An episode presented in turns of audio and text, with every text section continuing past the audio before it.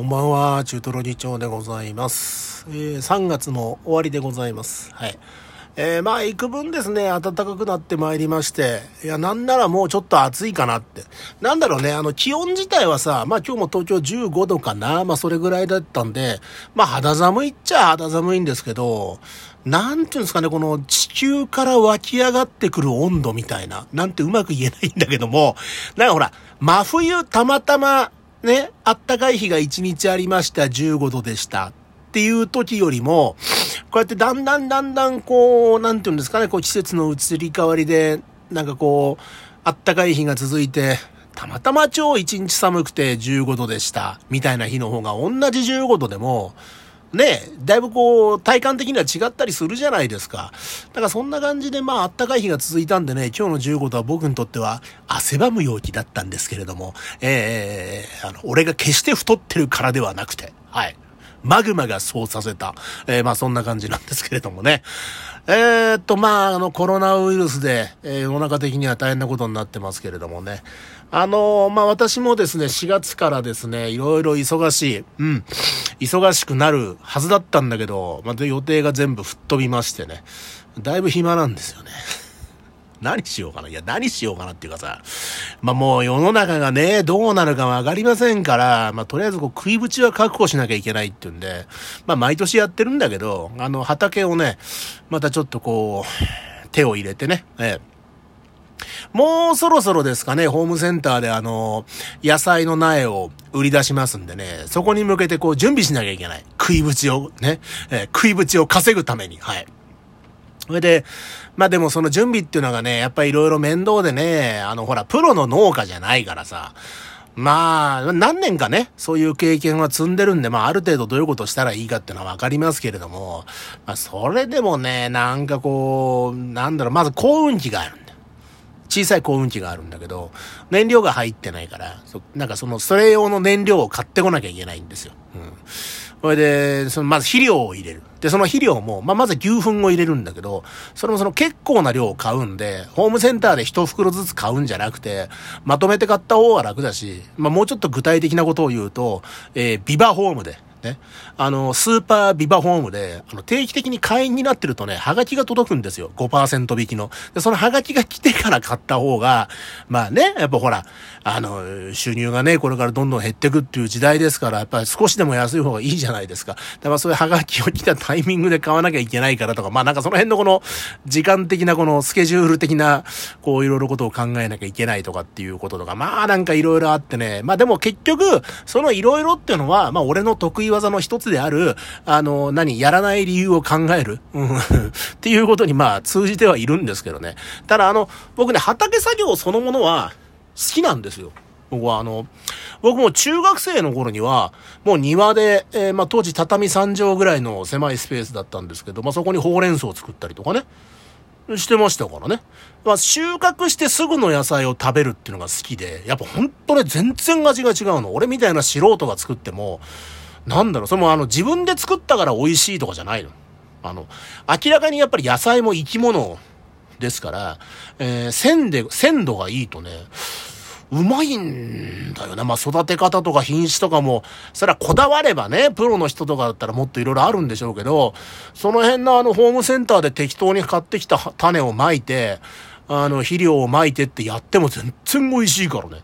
あの、野菜の取り立てを食べる喜びっていうのはね、これはもう何者にも変え難い。あの、子供の時さ、あの、おじいちゃんが畑をやっていて、で、俺がこう、毎朝、野菜を取りに行く係だったんですよ。で、まあ、結構広い畑だったんで、あの、取ってきてって言われた以上のものを、取って適当に食ってたんですよ、トマトとか。美味しかったんだよな。なんか子供なんかさ、野菜よりお菓子の方が好きじゃん。絶対。絶対好きじゃないですか。なんだけど、俺は野菜が好きだったんですよ。うんで、えー高校の時に、まあ、そのほうれん草を作った、まあ、三条の畑を潰して、あの、家を増築したんで庭がなくなっちゃったんですよ。で、俺は考えました。畑を作ろうと。では作るったってどこ作ると。で、これ、聖徳太子の時代でしたら、根田永年資材法っていうのがあったんで、まあ、開墾して新しく作った畑は自分のものにしていいというのがあったんですけれども、今はもうほら、あの戦争に負けてアメリカに占領されちゃったから、もうその法律なくなっちゃったんですよ。根田永年資材の方は、あの GHQ の要請でなくなっちゃったんですけど、あのー、まあ、当時ですよ。今じゃないですよ。当時、あのー、あの高校生の頃だ。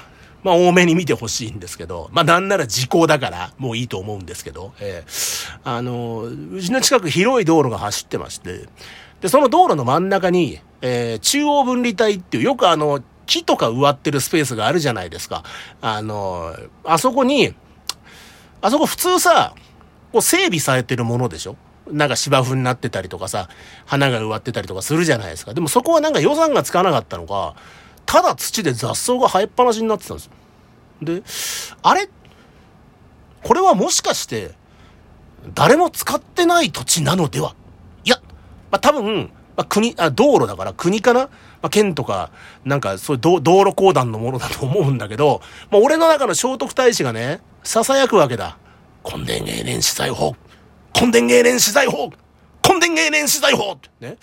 で、つい、夜な夜な、まあ、車が走ってない時間を見つけては、まあ、桑を担いで、中央分離帯に行く俺っていうのが、よく目撃されてましてね。えー、で俺が悪いんじゃない。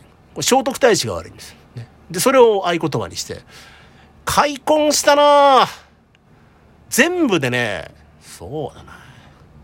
200メートルぐらいはね、その、整備されてない中央分離帯があったんですよ。あったんだけど、そこの、2、30メートルは耕しましたかね。うん。しかもこうなんか両側から見えにくくするために、若干こう雑草は残しつつ真ん中だけ耕して、割といい土だったんですよ。で、買ってきた肥料を撒いて。で、なんかこう、当時まだその畑に対する知識があんまなかったんで、なんかこう、適当にこう、鶏粉を買ってきて撒いたのね。鶏粉牛粉鶏粉だったら鶏粉を買ってきて撒いたんですよ。じゃ臭いんだ。特に雨なんか降ると最悪で、うん、なんかちょっと臭かったな。あれね、埋めなきゃいけない。土の中に埋めなきゃいけないんだけど、バラバラバラって巻いちゃったもんだからさ。まあね、あれですよ。その、片側2車線の両側4車、両側で4車線がある国道が、え少しうんこ臭いっていうね。まあ、そ、そういう状況を作り出していて。それで、まあまあ、えー、匂いが落ち着いた頃に何植えようかなって。いろいろ自分なりに考えて、これ目立つのはダメだと。だからこう、何ですか？この、杭を立てて、キュウリを立てて作ったりとか、そんなのはダメですよ。ね？畑じゃないから。中央分離帯だからな。俺の土地でもないし。ほいで、どうしようかなと思った。じゃがいもがいいんじゃねえか。じゃがいもにしようと。結構ね、丈夫だし。まあ多少こう、手ね、かかんなくてもほっときゃできるだろう、みたいな感じで、えー、種芋を結構買いまして、えー、バイト代をね、中央分離帯開墾するのにつぎ込んでましたからね、僕はね、スーパーの、あの、品出しをやってたんですけど、これ何日かに分けて、まあちょっとずつ種芋を植えて、で、1ヶ月ぐらい様子見せたら、あの、結構芽が出て、あの、大きくなってるんですよ。これは嬉しい。追肥したりと。で、あと、その雑草だらけの中央分離帯だから、ゴミを捨ててくやつが多いんですよ。人んちの畑に。何考えてんだって話で。で、定期的にゴミを拾ってたんですよ。で、ゴミもなんか昼間拾うと目立つから、夜こうみんなが寝静まった頃にそーっと出てって、で、ちょっとずつゴミを拾ってって。で、したらある時、車が通らなくなって夜に作業してたんですけどね。あの、タクシーの運転手さんが降りてきて、で、君はよくやってるけど、ボランティアでやってるのかって言うわけだ。で、俺もさ、なんか、ああ、いや、まさか畑にしてるとは言えないから、なんか、いや、あの、うわーって感じだったら、で僕はね、この時間に、ここを通るから、君のことをいつも見ていたんだと。で、あ、やばい畑作ってたと。バレてるって。こいつをクワで殺そうちょっと思ったんだけど、そしたらね、あの、偉いからね。君の年でね、こんな夜な夜なゴミを拾うなんてなかなかできることじゃないからって言われて、体操褒められて、ジュースでも買いなさいって1000円もらって。で、ああ、なるほど。こういう見方もあるんだなと。ね、今までこう、私利私欲のために、じゃがいもを育てるために、私利私欲で、じゃがいもを育てるためにね、ゴミを拾ってたんだけど、ああ、そうか、こういう風にも見られるんだなぁなんて、ちょっと思いながら、うん。実りの秋ですよ。ね。じゃがいもの葉っぱが枯れてきて、あれいい具合だなと思って掘り出したら、結構出るんだ30メートルにじゃがいもをな何個植えたか、何十か植えましたからね、種芋をね。ええ、一晩で収穫なんかできない。50キロぐらい取れたんじゃねえかな、大小合わせて。ものすごい量が取れて。で、さすがに親も気づくわ。あんなじゃがいもがあったらさ、どうしたんだって話になって。いや、裏の中央分離帯で育てたんだっつったら、母親も出てきて、次の夜一緒に収穫して、ほいで、これはね、もう、掘りたて、ね。掘りたてを茹でてさ、食ったらさ、うまいに違いないと思って、ホクホクした新じゃがで、な、見た目もいいし、大きいしと思ってさ、ほいで茹でてさ、なんかね、もう見た目からしてね、ちょっとなんか色が薄いな、このじゃがいもと思ったら、新じゃがってどっちかっていうと黄色じゃないですか。薄いんだよね。なんか薄い黄色みたいな感じになってて、何なのかなと思って。あの、調子悪い時のパンツみたいな色になってて。そ れで、何なのかなと思って、まあまあでも湯だったんでね、えー、じゃがいも食べたんですよ。すごいよ。排気ガスの味。全部排気ガスの味がした。びっくりした。あんなにまずいじゃがいも初めて食ったから。ほんとな。だもうね、半年ぐらいですよ。バイト代つぎ込んで、寝る間も惜しんで、ゴミも拾って、ね。収穫できたもの、ええ、タクシーの運転手さんからもらって1000円だけっていうね。まあ、そんなこともあったんで、えー、まあ、そういう苦い経験をね、えー、そしてまずいじゃがいもを食べて、まあ、今があるんで、今年も畑作業頑張っていこうと思いますんでね、あの、興味ある人は連絡して野菜を食べに来てください。中トロ次長でした。バイバイ。